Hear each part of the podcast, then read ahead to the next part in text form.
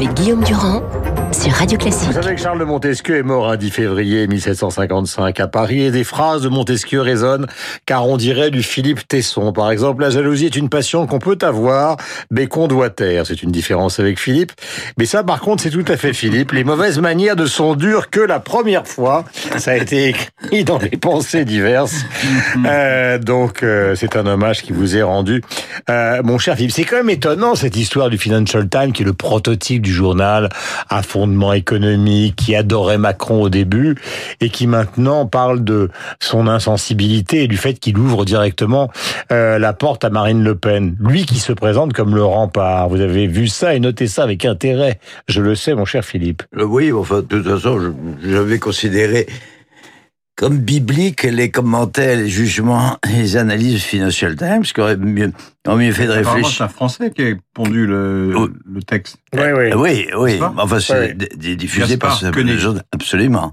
Euh, C'est non, un libéral. Mm. non, je parlais là des, des analyses et des prévisions euh, que j'avais retenues de ce journal euh, dans l'affaire du, dans une- l'affaire du Brexit. Mais c'est un peu Euh, une pente qui est la vôtre, car vous adoriez Macron, et maintenant une sorte de scepticisme s'est emparé Oh, oh, oui, de votre conscience. Oui, je ne suis d'ailleurs Je- je pas, je ne suis pas le seul. Je suis assez, finalement, assez exemplaire du jugement du français, Hmm. des Français moyens qui ont euh, apporté leur suffrage à Macron. Je suis déçu. Rien n'est négatif euh, dans mon jugement concernant le, le fond de la politique de Macron. C'est simplement un- un- un- une, comment dirais-je, une nuance que j'apporte à mon enthousiasme d'il y a deux ans concernant les comportements de, de Macron. C'est justement Les le cœur, c'est le du papier. Eh bien, nous sommes d'accord. Nous sommes d'accord. C'est le cœur Oui, du papier. oui. C'est un problème comportemental. Oui, je, je le crois, un problème relationnel, un problème de psychologie, un problème d'intuition. Macron ne comprend pas très bien. Donc, c'est d'ailleurs euh, le propre de beaucoup d'un certain nombre de présidents de la République, de la Ve République. Euh, c'est le même jugement qu'on peut porter à beaucoup d'égards sur, sur François Hollande. Euh, de, de la même façon, les, le rapport entre la réalité humaine, la réalité de la, de la psychologie de la population française et le président de la République, il fait défaut à la plupart d'entre eux. Voilà, c'est tout ce que je veux dire. C'est le problème Je ne- institutionnel. Ils sont, fait- ils sont, Philippe, dans un registre qui est quand même largement monarchique. Oui. C'est une banalité extrême. Je me suis désolé de raconter ça parce que Bah oui. c'est effrayant pour ceux qui nous écoutent. Mais c'est vrai, la solitude du pouvoir, l'Élysée, les conseillers qui n'osent rien dire, le président qui s'isole, etc., dit, je, etc. serais- je serais moins affirmatif que le Financial Times dans le jugement à venir que je peux, Hum. car ce jugement est très négatif. Ils disent en, en substance que Macron ne sera pas réélu. Je ne le dis pas, moi. Je ne le dis pas. Je ne le souhaite pas à tous les égards. Hum. C'est quand même une nuance. Euh, sur cette affaire-là, essayons de la prolonger avec vous, Laurent, puisqu'il y a ce discours sur le communautarisme euh, dont on parle beaucoup. Alors semble-t-il, il a réuni donc dans Oui. un déjeuner jeudi. On on n'a pas vraiment dit ce qu'il y avait dans l'article. Il- C'est une critique de la d'une dérive autoritaire. C'est ça le, le fond de l'article. Oui, Oui. mais à Mais fondement, euh, ils ne disent pas, contrairement, fondement, à, hein. contrairement à des polémistes euh, euh, désinvoltes et, et, inconscients, que c'est une dictature. C'est ridicule. Non, mais j'ai pas dit ça non plus, hein. Non, pas vous, non, non, mais il y a des gens qui ont dit ça. Oui, euh, pas moi non plus. Non, non, mais je- Oui, je- pour une fois, je ne parle pas de vous, excusez-moi. Euh, d'accord, bah, je le regrette. J'ai bien compris. laissez Montesquieu tranquille. avait un- oui, oui, c'est vrai.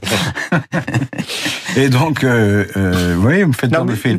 Et donc voilà, c'est une critique d'un certain nombre de comportements euh, d'État euh, en matière policière, euh, en matière de respect des droits du Parlement, euh, etc. Et c'est écrit par ce monsieur Koenig, qui est un libéral. Hmm. Et contrairement à Philippe Tesson, c'est un libéral cohérent. C'est-à-dire que quand on est libéral, on l'est en économie, évidemment, mais on l'est aussi en matière euh, Sociétale. sociétale et politique. C'est-à-dire qu'on Mhm. défend les libertés publiques. Et c'est ce que fait Koenig.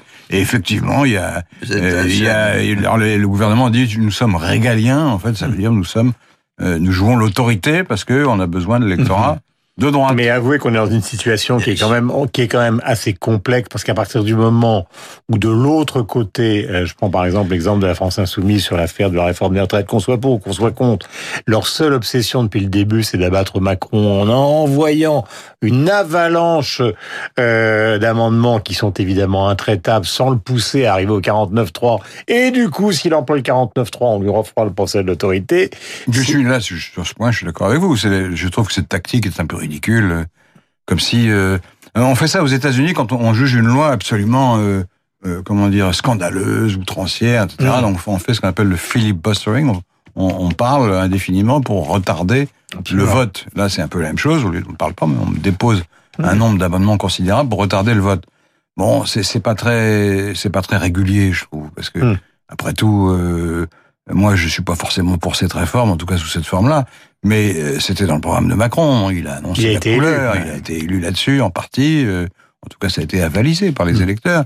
Mm. Et, et par ailleurs, euh, Donc c'est quoi? C'est la vengeance euh, du serpent à plumes qui n'a pas supporté la c'est la ligne populiste de, de, de Mélenchon qui, qui l'a ramené d'ailleurs à 6%, alors qu'il était à près de 20% à la présidentielle. Oui, mais il ne désarme qui- pas. Non, parce qu'il pense que c'est la seule solution pour euh, se faire entendre et pour euh, Ouais. faire passer ses idées. En quoi il se Mm. trompe, à mon avis. Mais, Mais je bon, l'avais croisé à plusieurs reprises et après je vais revenir à Philippe parce qu'il y a beaucoup de gens qui s'interrogent sur la psychologie euh, d'Emmanuel Macron, mais beaucoup aussi qui s'intéressent sur la psychologie politique, parce qu'il ne s'agit pas de faire de la psychologie au sens psychanalyse euh, de Jean-Luc Mélenchon. Au fond, vous l'avez connu euh, sous François Mitterrand, vous l'avez connu ministre de Lionel Jospin. Qu'est-ce qui fait que tout d'un coup, il s'est séparé du Parti socialiste et qu'il est devenu ce qu'il est aujourd'hui? Il, a de- oui, il a théorisé le fait qu'il y avait une nouvelle culture politique. Euh, il s'est inspiré de ce qui se passait en Amérique latine, Mhm. où il y a effectivement un certain nombre de leaders qui emploient des, des formules à l'emporte-pièce, euh, qui font des propositions largement, euh, moi je dirais démagogiques, en tout cas lui dirait audacieuses, et qui, qui parlent à la population par les tripes. Et il estime, et il n'est pas le seul, il y a une philosophe qui s'appelle Chantal Mouffe qui a théorisé ça, Mm. euh, il, il faut parler avec les affects en politique, c'est ça leur thèse. Et donc, euh, les raisonnements sophistiqués, tout ça, c'est pour les bobos et, et pour les bourgeois. Il faut euh, taper à l'estomac. Mais le résultat, c'est comme la littérature à l'estomac euh, dont, dont on Par- parlait. par Julien Gracq. Julien Gracq, ouais, Mm. c'est la même chose. C'est la politique à l'estomac. Bon, enfin, c'est- les choses sont peut-être encore plus simples. Le problème est un problème, pour même de, le souci de, de Mélenchon rép- répond à, à un, un constat tout à fait évident. Il ne lui restait comme euh, comme, comme territoire que celui de le territoire euh, historique français, le, le, le, le- créneau révolutionnaire. C'est beaucoup plus. C'est est pas- beaucoup est plus il- Le est problème est radical, moins- il est pas révolutionnaire. pro- le C'était pro- une formule ah, je regrette. Il, re- Il- il revendique l'héritage. Non, il revendique l'héritage de Robespierre. Ne, ce- ce- écoutez, Ouais, enfin, il n'a pas coupé beaucoup de têtes pour l'instant. hein. Non, il l'a, il l'a pas fait. Mais vous. Et vous pensez euh, qu'il le ferait, vous? Ah, je pense que c'est la, seule chance qui lui Le reste. premier sur Alors, la liste Il ne s'agit pas de prendre le pouvoir. Il n'a pas. Peut-être a-t-il eu l'an dernier un égarement, une espèce d'égarement dû à l'âge, sans doute. Il a peut-être rêvé qu'il avait pensé qu'il avait une chance d'arriver au pouvoir. Mais je crois qu'il est beaucoup plus intelligent que ça et que il s'est calmé d'ailleurs depuis. Le seul créneau qui lui reste est celui-là. Le problème n'est pas idéologique, il est politique, il est pratique. Il est le problème de son avenir politique dans les dix années qui lui restent à vivre. Oui, mais on peut être de la gauche tout. radicale Oui. sans être Mais populiste. c'est drôle comme vous il êtes. a que- choisi la, la ligne populiste. C'est- Il le dit lui-même. Je, je eh bien pas. oui, ben, c'est Oui, nous sommes- populiste. nous sommes- non, d'accord. À ce propos, je voudrais vous demander ce que vous appelez un libéral cohérent. Euh, Bah, c'est un libéral vous- qui pour la Non. liberté dans tous les domaines. Mais eh, eh, oui. de, vous veniez de dire que pas le cas de la droite vous veniez- française. Vous, mais vous veniez de Oh bah, écoutez, ah, arrêtez. bah, bah. Vous veniez de dire qu'il avait choisi, qu'il il, il, il, il, attribuait l'échec de, de Macron à son autoritarisme. Euh, si vous, c'est- quel est le rapport? Enfin, vous vous contredisez.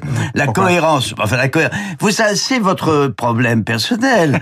Vous avez la nostalgie. Non, mais je veux pas. Ça m'ennuie. On, on finit toujours par polémiquer tous les deux. C'est très C'est agaçant pas du pour tout les votre gens. tempérament, c'est vrai. Mais, mais non, mais vous savez, finalement, vous avez une nostalgie euh, que je comprends très très bien. Euh, euh, après l'échec que vous avez connu avec le triomphe de la, de la deuxième gauche, il était tout à- fa- fa- fatal que ça vous pose un problème. Vous avez la nostalgie du libéralisme. Vous êtes, Non, comme, pas beaucoup, tout. vous êtes comme beaucoup de gens de gauche aujourd'hui en Pas France. du tout. Je pense que le, sur le plan économique, Qu'est-ce que ça pas- veut dire pas- Qu'est-ce que ça veut dire libéral cohé- cohérent Ça veut dire qu'on est libéral dans tous les domaines et pas seulement dans l'économie. C'est pas très compliqué Alors, deux à formuler, ça. Euh, pour changer de sujet, justement, le président de la République, euh, conscient de cette situation, se rend bien compte que actuellement, même s'il obtient les résultats économiques, en gros, je vais caricaturer, ça n'intéresse plus personne sur le plan électoral, et la- que donc la thèse du, du Parisien aujourd'hui. euh, du Euh, Parisien et, et- et un petit peu une remarque. euh, Il n'a de chance que, que par le régalien. hein, Voilà, ça. alors le régalien, il a réuni jeudi dernier donc euh, Castaner, le Cornu, François Pupponi, qui vient d'écrire Les Émirats de la République, Et les autres lui disent il faut absolument faire un discours sur le communautarisme et donc sur la Oui, reprise mais- en main par l'État. Et je lis Alain Offray dans Libération ce matin. Je vais vous le dire. Voilà, euh, vous voyez que je suis un bon élève, qui considère que finalement la décision qu'il a prise serait peut-être de faire sortir, d'abord de ne pas reprendre le terme de communautarisme, point numéro un, et deuxièmement de faire sortir les idées qui sont les siennes avant de prononcer le fameux discours qu'on attend, qu'on attend, et qui serait reporté après, Après les les municipales. Parce qu'il y a une partie de son, de sa formation qui pense maladroit de mettre l'accent sur ces sujets au moment des municipales, alors même que le Rassemblement national menace de gagner un certain nombre de villes. Mm. Et donc, il préférait parler plutôt d'écologie ou de gestion urbaine, de choses comme ça, Mm. ou de sociale, plutôt que et de sécurité éventuellement, mais Enfin, pas remettre le couvert sur l'immigration Ça sent quand et sur l'identité. Je oui. ça sent quand même Mais l'embarras. Oui, mais attendez. De réunir des gens qu'il n'avait pas prévu de réunir. Demain, il va réunir Oui, tous mais les c'est quoi le parlementaires. communautarisme? C'est le, Bah, lui, c'est le flou il complet. plus oui, il veut Le- le- parce que des communautés, il y en a. Par exemple, est-ce que la communauté chinoise est une menace pour la République? Évidemment non. Pourtant, c'est une communauté.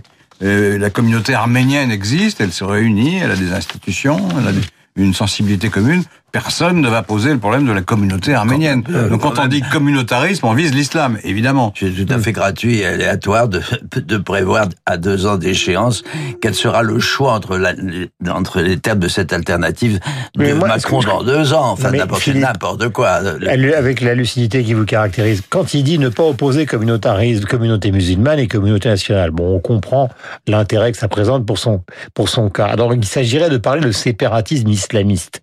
Donc, euh, Ça me paraît plus clair. ça paraît plus clair. Mais alors, mais alors, pour faire quoi exactement? Parce qu'en matière de laïcité, vous avez expliqué ici même, Laurent, Oui. que de toute façon, il y avait une loi et qu'on pouvait pas faire plus. Donc, qu'est-ce qu'on peut, qu'est-ce qu'on peut faire Ben, de plus pour ramener dans la République des gens qui ne veulent plus y en être? Si Philippe me- m'autorise à parler. Mais je vous en prie, allez-y, puis après Philippe conclut. Il y a un certain nombre de quartiers, on le sait, et les gens de gauche commencent à s'en apapercevoir, euh, qui sont... Pupponi, par exemple. Comment? Pupponi, qui était maire de Sarcelles pendant des années. Oui, par exemple, il y a un livre de M. Rougier qui, qui est très explicite là-dessus, qui est paru il n'y a pas longtemps. Donc, vous savez, il y a un certain nombre de quartiers en France qui sont effectivement influencés D'accord. euh, fait quoi? par, par... Alors, on fait quoi? Il y a quand même des institutions euh, dans ces quartiers. Il y a des écoles, il y a des mairies, il y a des, euh, il y a des animateurs sociaux. Donc, on, on, on- met en place une politique de, de, de contre-propagande ou de, de, diffusion, de défense de la culture républicaine. Et en même temps, on fait, on fait du social, puisque ce sont des quartiers déshérités. Et on, on maintient l'ordre. C'est-à-dire qu'on on renvoie la police dans les quartiers où elle n'a pas forcément l'habitude d'aller. Mhm. Enfin bref, il y a une offensive républicaine, euh, sociale. Ce que vous avez de m'expliquer, c'est qu'on on ne fait qu'appliquer la loi qui ne serait pas appliquée. Ah quoi. en fait, c'est ça la question. plus- Non, mais là, c'est pas une question de loi. Euh, c'est une Ah, question. si, la police. euh, Oui, la- la, police, la- oui. Oui, non, mais l'école, les travailleurs sociaux, tout ça, c'est pas une, Hmm. c'est, un travail social, quoi. Le- pourquoi les islamistes s'implantent? Parce qu'ils font du travail social. Hmm. C'est une des raisons. Parce qu'ils prennent en charge les populations déshéritées et ils les emmènent sur leur terrain. Et donc, euh, il y a une bataille quotidienne à, à mener Hmm. sur place pour, pour con- euh, contrebattre ces offensives culturelles qui ont eu lieu dans tous les pays musulmans. C'est ce qu'on appelle l'islamisation ou la ré-islamisation par le bas. Vous, ne- vous ne pouvez pas faire autrement que de lutter pied à pied dans l'école, dans, dans les... Vous croyez que ça suffira, Philippe?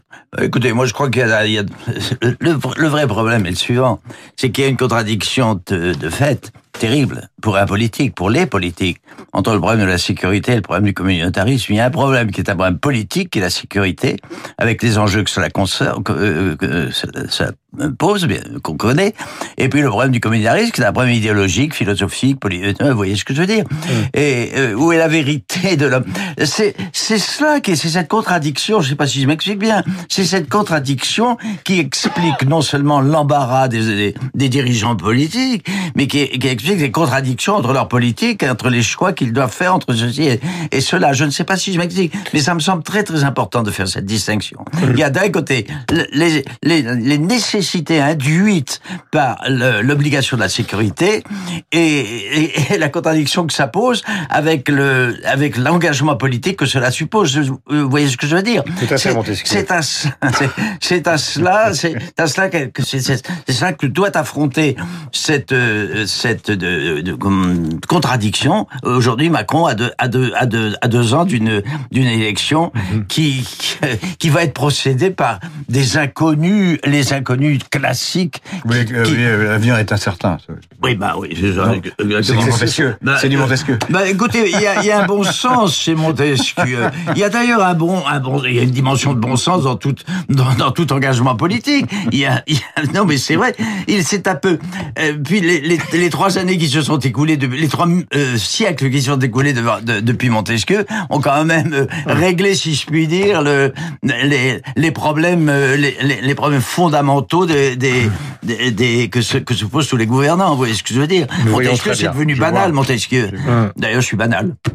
Ah bah, Si vous êtes banal, vous ne reviendrez pas. Je n'irai pas jusque là. Voilà. Mais vous l'êtes aussi, nous le sommes non, je cherche l'amour et je ne le vois pas, écrivait Montesquieu dans les lettres persanes. C'est tous. Ça, c'est très personnel. Oui, donc c'est tout à fait vous.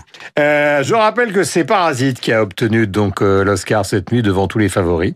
Le film coréen très très drôle et en même temps euh, très sévère sur une famille justement qui vit dans les bas quartiers euh, d'une ville de Corée et qui s'empare petit à petit d'une maison absolument sublime d'un architecte et d'une famille de la grande bourgeoisie coréenne. Nous allons écouter quelques moments de Mireille Milena Freni, qui est une grande cantatrice italienne, qui était à la fois la contemporaine et l'amie de Pavarotti, puisqu'ils sont nés dans la même ville, euh, Modène, que leur famille travaillait ensemble, qu'ils ont eu les mêmes professeurs de chant. Et la voici dans la bohème, non pas de Charles Aznavour, mais de Puccini.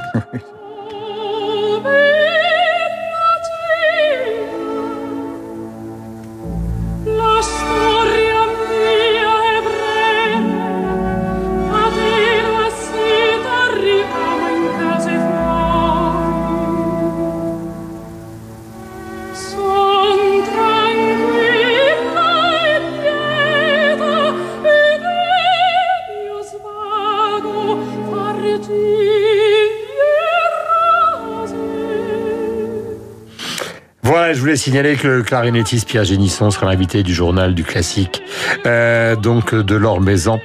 Aujourd'hui, merci à vous tous de nous avoir suivis pour la matinale, qui continue avec euh, Lucille Bréau pour le journal de 9h. Et nous retrouvons Franck Ferrand juste après la musique avec Christian Morin. Euh, Philippe Montesquieu, euh, merci d'être venu ce matin. Mon cher Laurent Geoffrin, euh, à bientôt.